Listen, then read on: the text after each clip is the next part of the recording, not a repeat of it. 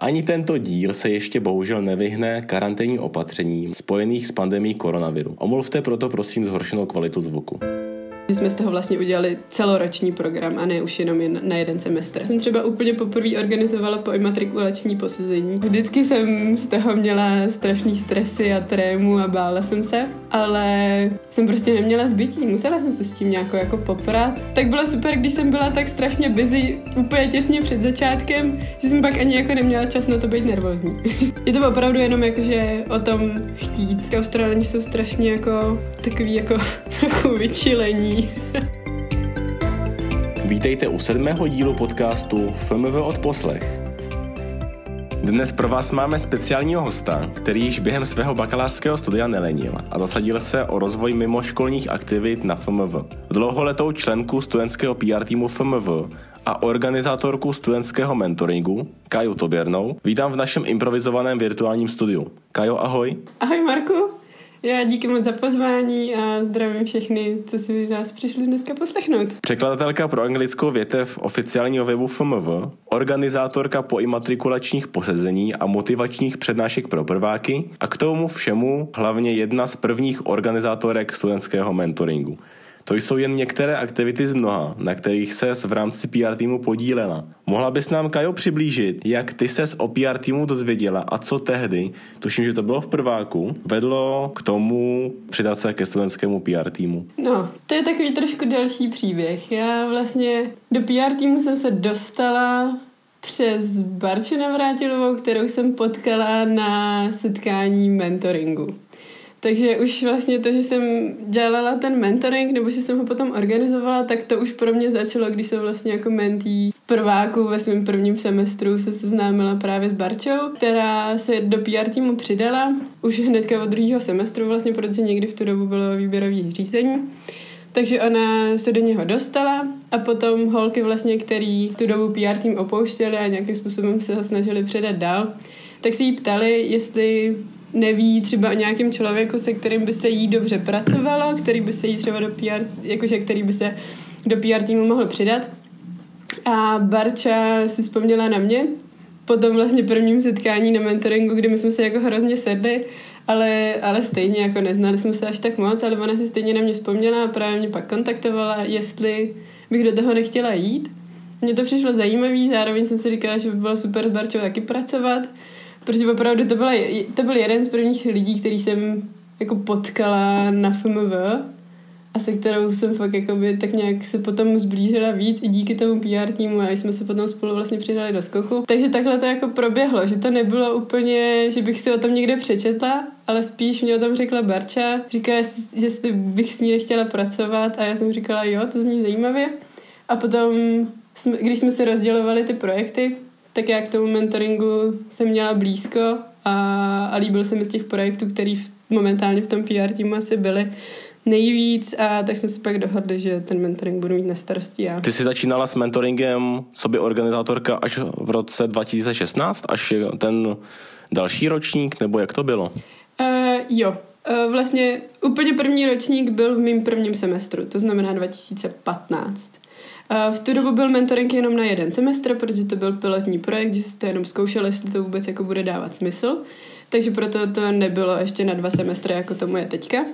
A od druhého semestru jsem se přidala už do PR týmu, to znamená, že jsem mentoring spolu organizovala. Právě zakladatelky mentoringu, tak to byla Petě Sejková se Simčou Fedorkovou, když byli na konci magistra a pak odjížděli na stáž, tím tak nějak potom už postupně končili školu, takže ten mentoring potřebovali někomu předat. Takže já jsem se to učila vlastně ve svém druhém semestru a ve svém třetím semestru, to bylo 2016, tak už jsem ho měla na starosti sama. Přičemž, ale holky mi pořád byly jakoby řekněme, k dispozici. Já vím, že i když jsme řešili program, i když jsme řešili, jak ten program vlastně nastavit, protože ten úplně první ročník, který jsem já organizovala vlastně sama, že jsem byla v Česku, tak to byl první ročník, který byl protažen na dva semestry že, to, že jsme z toho vlastně udělali celoroční program a ne už jenom jen na jeden semestr. Takže s tím taky Pétě hodně pomohla. Uh, Simča byla v tu dobu v Sydney, takže s tou jsme si volali párkrát, protože přece jenom nám trošku překazil časový posun, ale ale obě mi furt jakoby s tím hodně pomáhali, ačkoliv byly obě v zahraničí. Takže mě, byla jsem do toho vhozená tak nějak, ale furt jsem měla se na, na koho obrátit a pořád jsem si mohla jako nějaký věci s nima zčeknout a, a říct si, jestli to je jakoby v pohodě, jestli to dává smysl a tak. O, ještě se vrátíme k PR týmu. O, vlastně ty jsi teda byla od roku 2015 o, členkou a opouštěla si nás kvůli o, svému ročnímu pobytu v Austrálii v roce 2019. Jak se za tu dobu PR tým změnil? Jak, jak tehdy fungoval a jak fungoval v tom roce 2019, kdy se nás opouštěla? Vidíš tam nějakou, nějaký rozdíl, třeba v druhu aktivit nebo způsobu práce? Takhle, já bych teda ráda uvedla na pravou míru jenom to, že jsem byla aktivní členka vyloženě jako PR týmu, PR týmu, že jsem dělala i vlastně jiný akce, tak jsem byla jenom jakoby rok, protože to byl můj druhý a třetí semestr. Potom jsem odjela na Erasmus do Norska a pak, když jsem se vrátila z Norska, tak už jsem si nechala jenom ten mentoring. To znamená, že vy už jste pak ten, ty ostatní PR tým aktivity měli na starosti sami. Takže já jsem přesně ten čas, jakoby, co ty jsi řekl, tak jsem strávila s mentoringem. V PR týmu jsem vlastně byla v PR týmu jako opravdová členka, řekněme, v těch jakoby všech aktivitách, tak jsem byla jenom rok. A jak se změnila ta práce? Já si myslím, že když jsme úplně začínali, tak spousta projektů, který už teďka jsou takový jako automatický nebo už mají nějak nastavené procesy, tak se teprve nastavovaly. To znamená, teprve se s nimi přicházelo. Já jsem třeba úplně poprvé organizovala po imatrikulační posezení a to teďka se vlastně dělá každý rok. Motivační přednáška pro prváky už byla nějakým způsobem, ale taky neměla ještě zdaleka tak velkou tradici, jako třeba má už teďka. Teďka už to je taková, jakoby, řekněme, tradiční akce, že se to opravdu jakoby dělá každý rok, jestli teda mám pořád správné informace. A i třeba komunikace na sociálních sítích se tak nějak jako trošku nastavovala, protože Instagram v tu dobu byl prostě na začátku, řekněme. Minimálně ten fakultní. No i sám o sobě, že jo. Dneska prostě jako Instagram funguje a jak fungoval tehdy, tak to se nedá asi ani srovnávat. Přesně, přesně. A i třeba Instagram na začátku byl super pro uchazeče, protože ty mladší to třeba používali jakoby víc, spíš než třeba ty studenti a, a tak. Takže to si myslím, že ty změny jako byly velký.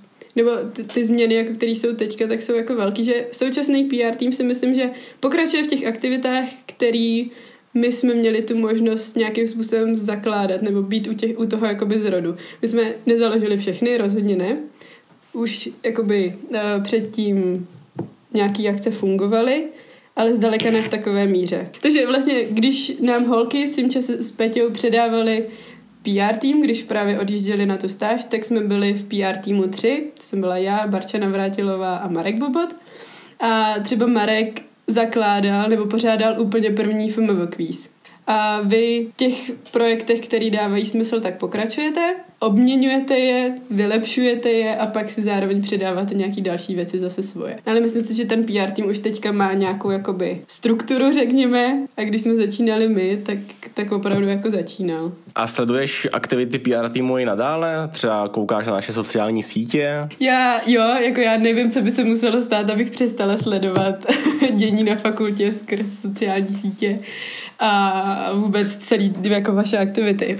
Um, tím, že jsem v tom byla zapojená, zdravila jsem s tím spoustu času a energie, tak už z toho důvodu je prostě pořád sleduju a zároveň je pro mě automatický vědět, co se na té fakultě děje. Furt ta škola tvoří jako velmi podstatnou část mého života, věnuju tomu spoustu času a energie nebo už jsem tomu věnovala spoustu času a energie a, a potřebuju vědět, co se děje. Zejména na společných mentoring setkáních si mluvila docela dost na veřejnosti. A to jak před velkým množstvím lidí, tak to navíc bylo ještě ve slavnostní atmosféře. Nicméně všechny proslovy si zvládla vždycky na výborno, aspoň všechny proslovy, které já jsem viděl.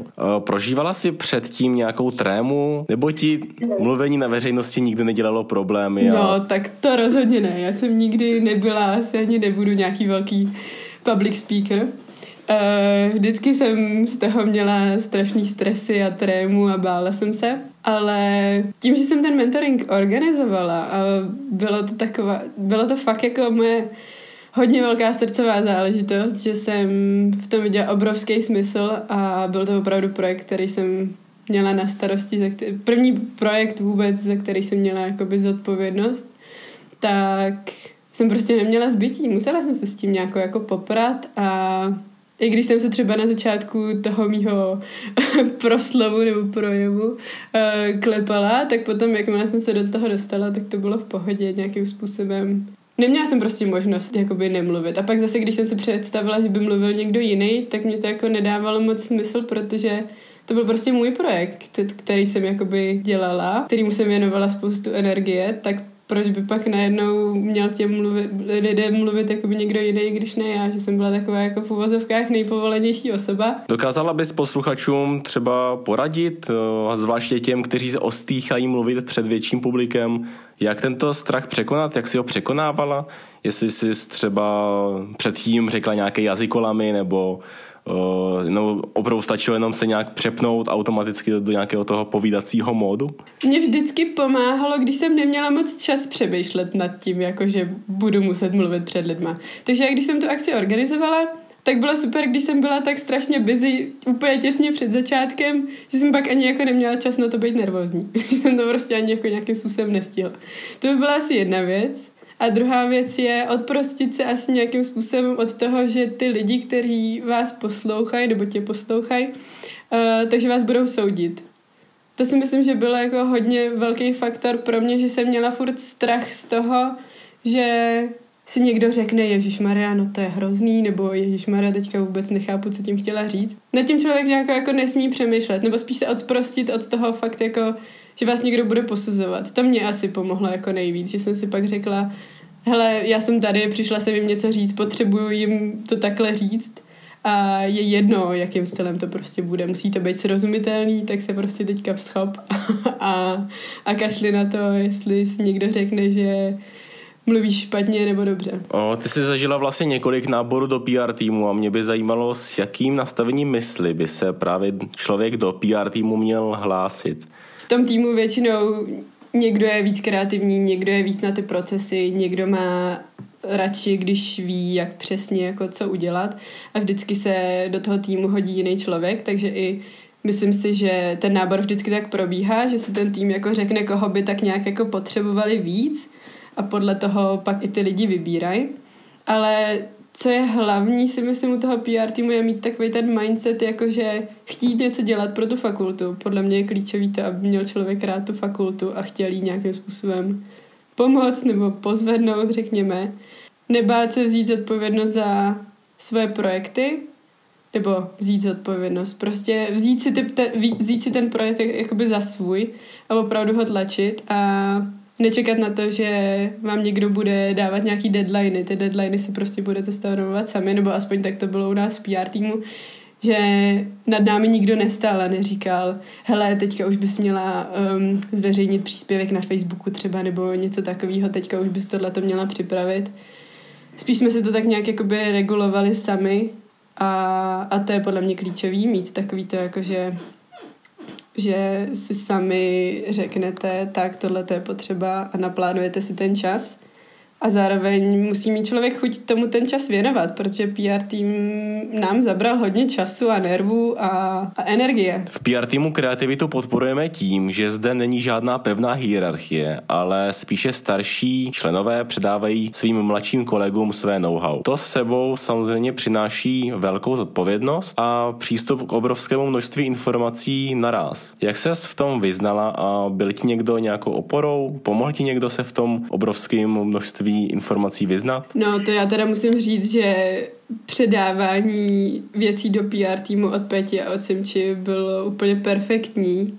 Uh, já jsem k ním měla vždycky strašnou důvěru a myslím si, že i oni měli důvěru ve mě a takže jsme nikdy neměli problém si říct věci na rovinu. Nebylo to tak, že bych se bála jim napsat, když jsem něco nevěděla, takže to bylo úplně super. V tomto směru si myslím, že to asi nemohlo ani jako líp proběhnout z jejich strany. A pak zároveň um, v tom týmu, ve kterém jsme ten PR tým dělali s Markem a s Barčou, jak už jsem zmiňovala, tak i my jsme si tak různě pomáhali navzájem, věřili jsme si, vždycky jsme si komentovali naše práce navzájem, takže když já jsem něco udělala, poslala jsem jim to, oni mě mnohdy fakt bez obalu řekli, co je dobrý, co je špatný a mě to skvěle vyhovovalo, takže takže myslím si, že základ bylo to, že jsme si fakt v tom týmu věřili, že jsme se i docela dobře znali, nebo že jsme se i poznali za tu dobu a a nepotřebovali jsme tudíž žádnou jako hierarchii a když jsme mě, někdo v něčem tápal nebo nevěděl, tak fakt nebyl problém napsat tomu druhému a ten třeba věděl. Stěžením projektem, který se za tvého působení v PR týmu úspěšně zrealizoval, byl studentský mentoring, tehdy zaváděn ještě pod názvem Mentoring program na FMV.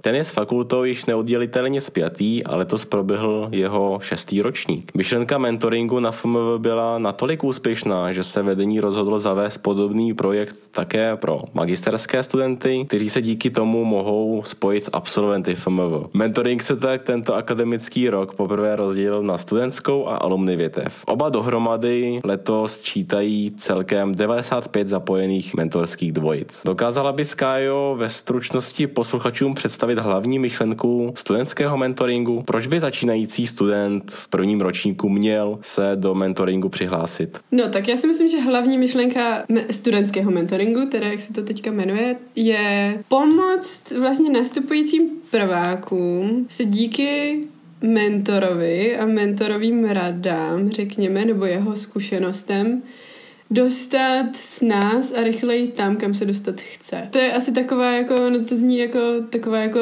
hezká, jako vzletná věta, ale ten mentoring je tady, aby pomohl lidem, kteří jsou v prváku, dělat něco navíc už od začátku a pracovat na nějakých svých jakoby cílech. To znamená, že mentoring tady není primárně jako nějaký body program, že, že vlastně starší studenti se starají o mladší a provádí je po škole a ukazují jim, jak funguje INSIS a jak si zaregistrovat předměty, o tom to není, ale spíš by ten mentoring se měl soustředit na něco jakoby navíc. A pak každá ta dvojce je jiná. Teďka to zní, že ty prváci už by měli mít nějaké cíle a měli by hrozně jako vědět, co, co budou v životě dělat, ale ty cíle, které se v mentoringu třeba i můžou řešit, tak to nemusí být vždycky to, že za pět let chci, uh, já nevím, se dostat do marketingu a, a chci být brand manažer tady já nevím, pro nějakou značku. Tak to není. Eh, ty lidi dost často se chtějí třeba dostat na Erasmus nebo se chtějí dostat na jazykovou úroveň u svého druhého jazyka třeba na C1. A tak, a ty mentoři dost často jim s ním můžou pomoct, můžou je správně nasměrovat a nebo poskytnout třeba zpětnou vazbu a, a tak. A ve finále, ano, jako na mentoringový setkání se chodí do kaváren a je to vždycky takový jako fajn pokec, ale, ale stejně, stejně tam má být jakoby to něco navíc. A oni mentoři většinou jsou lidi, kteří to něco navíc jako dělají a dělali a zajímají se o to, co se na té fakultě děje. Takže to můžou jako předat i tomu mentýmu a ten může tak nějak jakoby na to navázat taky.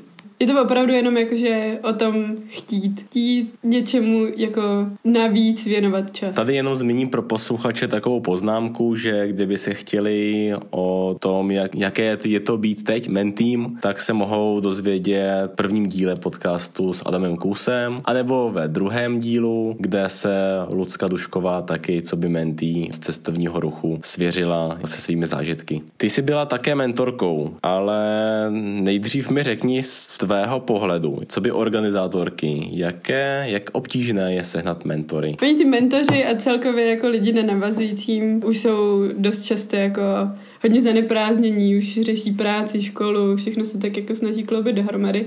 Takže pak spousta lidí třeba se mentory nestanou právě proto, že už toho tak mají jako strašně moc a to je strašná škoda, protože ten mentoring zase až tak časově náročný není, řekněme. Ono, ty dvojce si to prostě můžou jakoby regulovat sami, ale ten čas jako je to faktor, ano, to rozhodně.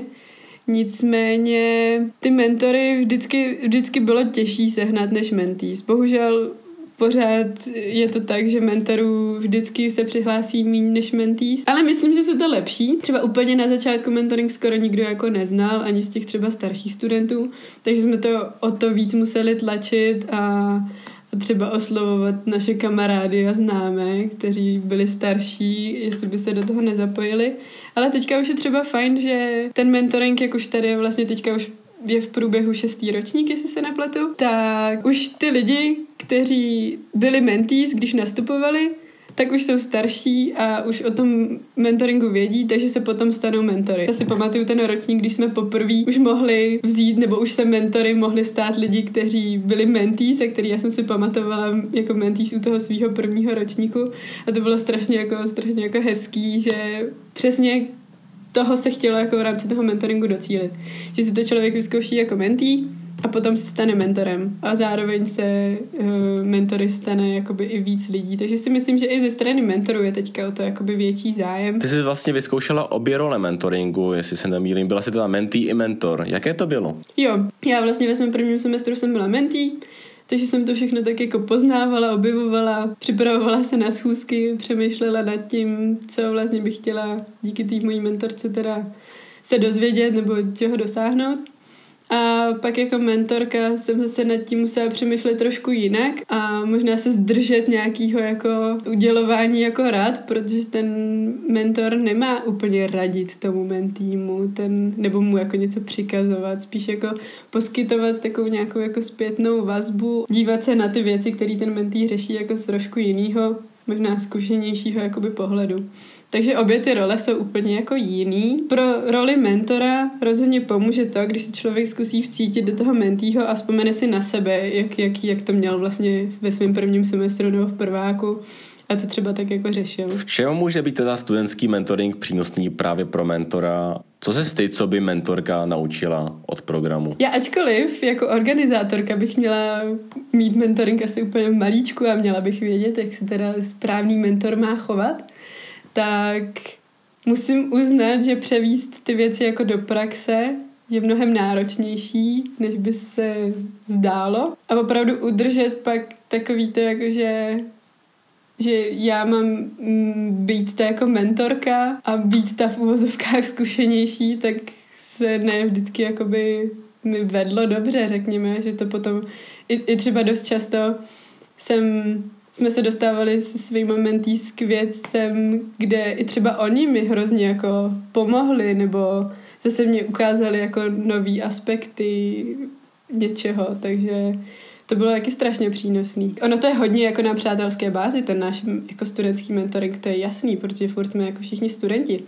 Ale i tak si člověk může jako trošku zkusit víc člověka. Což si myslím, že pak, když by člověk mířil nějaký jako, řekněme, manažerský pozice, tak se asi jako rozhodně bude hodit a celkově ten mentoring si myslím, že už mít nějakou zkušenost s mentoringem se i pak do budoucna člověku jako hodí třeba v kariéře. Ačkoliv to je jenom tento, v uvozovkách jenom tenhle studentský mentoring. Já myslím si, že to může být i dobrá průprava pak třeba pro korporátní mentoring. To určitě už vlastně si vyzkoušíš tu zodpovědnost, že když tomu mentýmu něco řekneš, tak on no, asi vezme na docela velkou váhu to tvoje sdělení a třeba podle toho se i nějak zachová, že jo? Přesně tak, člověk jako mentor musí taky jako hodně vážit slova a opravdu se vyvarovat toho, aby tomu mentýmu jako spal nějakým způsobem ty svoje názory a zkušenosti, protože to, že vy jste mentor, neznamená, že ten mentý se těmi radami musí řídit a zároveň nikdo tady nemá jako patent na pravdu, takže, nebo patent na rozum, takže i to, i to, že třeba ten mentor si něco myslí, tak neznamená, že to musí vyhovovat i tomu mentýmu. I třeba, když má člověk nějaký svůj názor a vidí, že ten mentý ho třeba nemá, tak vy ho nemůžete přesvědčovat o tom svém názoru. Vy máte pomoct a ne ho měnit nebo ho utvářet. Dá se teda mentorování zvládnout, přestože člověk ještě má nějakou práci a zároveň samozřejmě se musí věnovat na 100% škole? Já si myslím, že ten mentoring je hodně flexibilní, že v zásadě eh, my jsme taky se svými mentees nebo i se svojí mentorkou měli období, kdy jsme říkali, že když jsme se vůbec jako nemohli shodnout na termínu a místo za 14 dní od prvního, prvního společného setkání jako celého mentoringu, tak jsme se třeba sešli až, já nevím, ne po dvou týdnech, jak jsme třeba chtěli, ale až třeba za měsíc, kvůli tomu, že jsme obě měli nějaké jako jiné aktivity. A, a to je naprosto v pořádku, takže vždycky záleží na té na tý mentorské dvojci, kolik času na sebe bude mít. Nebo zároveň spousta věcí se i dá vyřešit třeba online, takže my jsme pak třeba s oběma mentý si vlastně si, po, si jako posílali strašně dlouhý jako zprávy a vždycky jsem věděla, že když mě píše právě Hanka nebo Terka, tak jsem věděla, že OK, tak teďka oni mě nějakým způsobem kontaktovali, třeba potřebují s něčím pomoct, tak já jsem věděla, že tam tu zprávu od nich mám a nechala jsem si čas na to, abych jim jako opravdu v klidu odpověděla a aby to bylo nějakým způsobem pro ně relevantní. A takhle nám to jakoby fungovalo, že třeba oni čekali na tu moji odpověď trošku díl. Jsem jim ne, ne, neodpověděla třeba do dvou hodin nebo do tří, ale třeba až do dvou dnů a bylo to úplně v pohodě a fungovalo nám to. Takže, a, takže to fakt, opravdu to pak jakoby záleží na nastavení té dvojice a a zas až tak jako časově náročný si myslím, že to není. Mezi mentory i mentý skolují různé spekulace nad tím mechanismem parování, protože v drtivém množství případů se podaří dát dohromady právě osoby, které jsou si jak osobnostně, tak i kariérně docela blízko. Jak jste tento mechanismus se zakladatelky Simčou a Péťou nastavili? Párování je velké téma, nad kterým jsme si velmi často lámali hlavu, jak ho zefektivnit, jak ho udělat víc transparentní, jak ho vylepšit, ale ve finále si myslím, že se i doteďka jede podle toho, jak vlastně se to dělalo už na začátku. To znamená, že, te, že ten, to párování vždycky probíhá tak, že většinou dva nebo tři lidi z týmu nebo z toho organizačního týmu mentoringu si přečte všechny podklady, kteří nám všichni lidi zašlou snažíš si je nějakým způsobem zapamatovat a, a potom si ty lidi na základě různých takových jako věcí snažím vydávat dohromady podle toho, co nám napíšou do párovacích dotazníků, podle toho, jak nám lidi z těch svých jakoby podkladů připadají. A je výhoda, když nějakého třeba mentora známe osobně, že třeba víme, jaký ten člověk je a tak jaký třeba mentý by se k němu zhruba jakoby hodil. Takže moc ráda bych řekla, že ten párovací mechanismus je nějaký super vymakaný. Právě, aby jsme zajistili aspoň nějakou jako objektivitu, tak právě to vždycky děláme minimálně ve dvou, třech lidech. Úplně první mentoring jsme párovali jenom s Barčou vlastně ve dvou a to jsme si pak tak jako různě jsme se o tom dohadovali, jak to teda jakoby udělat, jestli tenhle ten mentý se hodí k tomuhle tomu člověku nebo ne. A opravdu jsme pak jako nacházeli argumenty, aby jsme tu druhou třeba přesvědčili nebo ne. A vždycky musí panovat jako schoda u všech členů toho jako týmu, že vždycky všichni musí souhlasit. O, pojďme ještě ale na úplný začátek mentoringu na FMV. O, dokázala bys nám přiblížit, jestli jste se s tím o, s holkama Péťou a Simčou bavili, co předcházelo té myšlence zavedení mentoringu právě na FMV? E, co si pamatuju od holek, tak studentský mentoring vznikl jako takový jako pilotní projekt právě před tím mentoringem z praxí, protože ten mentoring z praxí už uh, chtěl tady zavést, myslím, Maty Tetřev, uh, který byl v PR týmu před holkami ještě, úplně, úplně na začátku vlastně PR týmu, tak on měl takovou vizi, že by bylo super udělat něco takového jako mentoring uh, právě s lidmi z praxe. To je právě ten mentoring, který teďka se spustil minulý rok. Um, a holky se, si to vzali, že by mohly zkusit si to nejdřív na studentech, řekněme, a, pot, a vybudovat nějaký know-how a potom to převíst do, to, do té jakoby do toho mentoringu z praxí. Ty jsi teda vlastně v tom roce 2016 no 17 no, byla hlatou hlavní organizátorkou a poté už ti vypomáhala Kači Motejlová, která po tobě převzala ten, ten projekt, jestli se nemýlím, je to tak? Jo, jo, přesně tak. Já vlastně, ono to teďka vypadá, nebo jakoby mluvíme tady o tom, že já jsem měla nějakým způsobem organizačně na starosti asi čtyři až pět ročníků, ale vždycky jsem kolem sebe měla jako lidi, na který jsem se mohla strašně jako spolehnout a vlastně ten, nevím kolikátý ročník to teďka byl, ale vlastně když jsem byla ve třetíku, tak už v PR týmu Barča s Markem Bobotem myslím nebyli, a nastoupili jste právě vy jakoby noví, kterým jsme my pak ten PR tým jako předávali, tak stejně tak já jsem předávala mentoring, protože jsem v tu dobu nevěděla, jestli budu pokračovat i na navazujícím magisterským a zároveň ten mentoring musel si převzít po mě někdo mladší, protože taky se můj čas nefilmu chvíli trošku ke konci, takže když já jsem byla ve třetíku, to znamená, že to byl čtvrtý, čtvrtý mentoring, tak s tím mě pomáhala Kačí Motejlová, která v tu dobu nastoupila do PR týmu a pak ten další ročník měla organizaci na starosti spíš víc ona, a já jsem to s ní furt jakoby konzultovala a řešili jsme to spolu. Jak pro tebe vlastně bylo obtížné odprostit se tady od toho projektu velmi úspěšného a opravdu ho svěřit jenom těm dalším organizátorům? Já jsem měla, měla jsem trošku problém se toho mentoringu vzdát. Úplně jako moc jako správně položená otázka. Celý můj jakoby, život vysokoškoláka byl nějakým způsobem spojen s mentoringem už od úplného začátku, kdy jsem byla jako mentý a potom už jsem ho vlastně organizovala, nebo jsem se aspoň na tom organizování jako podílela. Takže to pro mě bylo jako dost těžký a myslím si, že holky to se mnou taky měly těžký, že jsem pořád jim všechno opakovala a měla jsem jako potřebu jim furt všechno jako dovysvětlovat a, a zabíhat do velkých detailů, protože to opravdu byl jako moje hodně velký srdcový projekt, na který jsem strávila jako opravdu spoustu času a energie a který jsem měla hrozně ráda. A chtěla jsem, strašně jsem chtěla, aby jako pokračoval. Takže si myslím, že v tom jsem byla taky jako hodně taková Uh, jsem fakt zabíhala do hodně velkých detailů a furt jsem je tak jako kontrolovala a, a měla jsem trošku problém se toho jako vzdát. Ale myslím si, že se s tím jako teďka nynější organizační tým popacoval skvěle. A i když jsem byla vlastně v Austrálii, tak jsem koukala na to, že probíhají ty společní setkání a bylo strašně hezký to jako vidět. Že to prostě pokračuje dál a myslím si, že velmi úspěšně, protože jste měli asi přes přes 35 mentorských dvojic zase a ten mentoring jakoby probíhal, takže to, to bylo pro mě strašně hezký.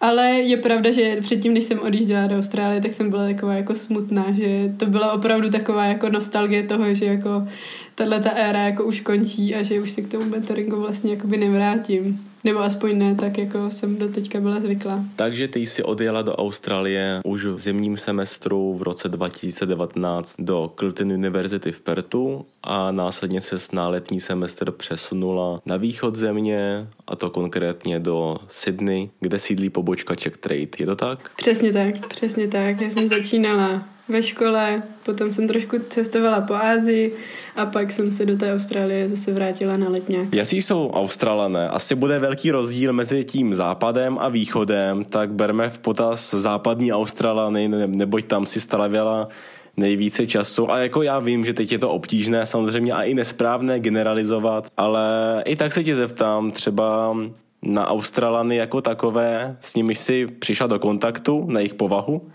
a taky by mě zajímalo, co si o Čechách, teda pokud ty vědí, co to Česko je a kde leží Česká republika, eh, co si o Čechách myslí? Um, já musím říct, že z Austrálie mám samé jako pozitivní zážitky. Já jsem se nesetkala s tím, že by na mě někdo byl jako tam z Australanů jako nepříjemný. Takže ty Australani jsou strašně jako milí, otevření lidi, kteří tak nějak jako i přijímají ty jakoby lidi ze zahraničí. Nechci, asi to nejde jakoby říct úplně o všech, ale tu zkušenost, jakou mám já, tak Australani jsou strašně jako open-minded a, a strašně jako milí, takový jako trochu vyčilení lidi. Um, ty se ptal na ten rozdíl mezi západem a východem. Ten rozdíl tam upřímně je. Já si myslím, že takhle, já jsem východní pobřeží neměla možnost poznat tak, jak jsem chtěla, protože mě to trošku překazil tady koronavirus, že jsem celý měsíc, co jsem vlastně byla na východě, strávila jenom v Sydney, takže jsem ani nemohla nikde víc vycestovat, zatímco na západě jsem byla těch asi šest měsíců, takže tam jsem opravdu to pobřeží jako poznala víc. A upřímně, když porovnáme Perth a Sydney, tak Perth je v porovnání se Sydney jako trošku vesnice. Sydney je opravdu jako krásný město, moderní. I ty lidi tam jsou takový jakoby spíš víc jako měští, bych jako řekla. Zatímco v Pertu jsem poznala většinu lidí, kteří pocházejí vlastně z nějakých jakoby menších městeček eh, na západě Austrálie. Asi teďka si nevzpomínám, že bych potkala někoho, kdo vyloženě jako pocházel z Pertu. Takže to byly spíš takový jakoby lidi, kteří nebyli až tak jakoby městsky zaměření, bych řekla. Ale všichni byli jako strašně milí. Všichni byli strašně milí a Austrálie je úžasná země. Vždycky to bude moje moje asi velká srdcová záležitost, jak jsem to poznala a, a myslím si, že Západ je taky velmi nedoceněn, jak samotnými Australany, tak i celkově všemi vlastně turisty, protože ten západ byl opravdu nádherný. A myslím si, že jestliže Austrálie je jakoby moje srdcová záležitost, tak západní Austrálie zabírá toho místa jako mnohem víc ještě. Že jako jsem si tu Austrálii zamilovala hlavně díky tomu západu. A vědí něco o Čechách nebo o Česku? Ptala se, co vědí o České republice? um, no bohužel jsme pořád naráželi na problém toho, že si furt myslí, že, že Česká republika je Československo a tak, ale ale vždycky jsem je vyvedla z omylu. a vědí, a, a rozhodně jako všichni, všichni Australani znají Prahu. Spíš, když jsem řekla Praha, tak se to setkalo s větším úspěchem, než když jsem řekla Česká republika. Na závěr mi dovol ještě jednu otázku. Naučila jsi v Austrálii surfovat? Strašně ráda bych řekla, že jo. ale bohužel opak je pravdou. Um, surfování jsem zkusila, ale zaplatila jsem si jenom pár lekcí a potom jsem viděla, že by to chtělo ještě jako mnohem víc času a, a píle a nechtěla jsem do toho investovat, protože jsem věděla, že mě čeká ještě hodně jako finančně náročný rok, takže jsem se pak rozhodla prioritizovat jiné věci než surfování, ale ale ještě když se mě ptal na ten rozdíl mezi západem a východem, tak musím uznat, že teda jako surfování na východě v Sydney, to je úplně jiný level. Tam surfuje tolik lidí a opravdu jako já jsem občas v Sydney šla jenom jako si sednout tam na útesk k pláži a třeba hodinu jsem tam pozorovala surfaře a oceán a bylo to naprosto krásné. To byla Karolína Toběrná, studentka navazujícího magisterského programu Mezinárodní obchod, která se mimo jiné velkou mírou podílela na organizaci studentského mentoringu.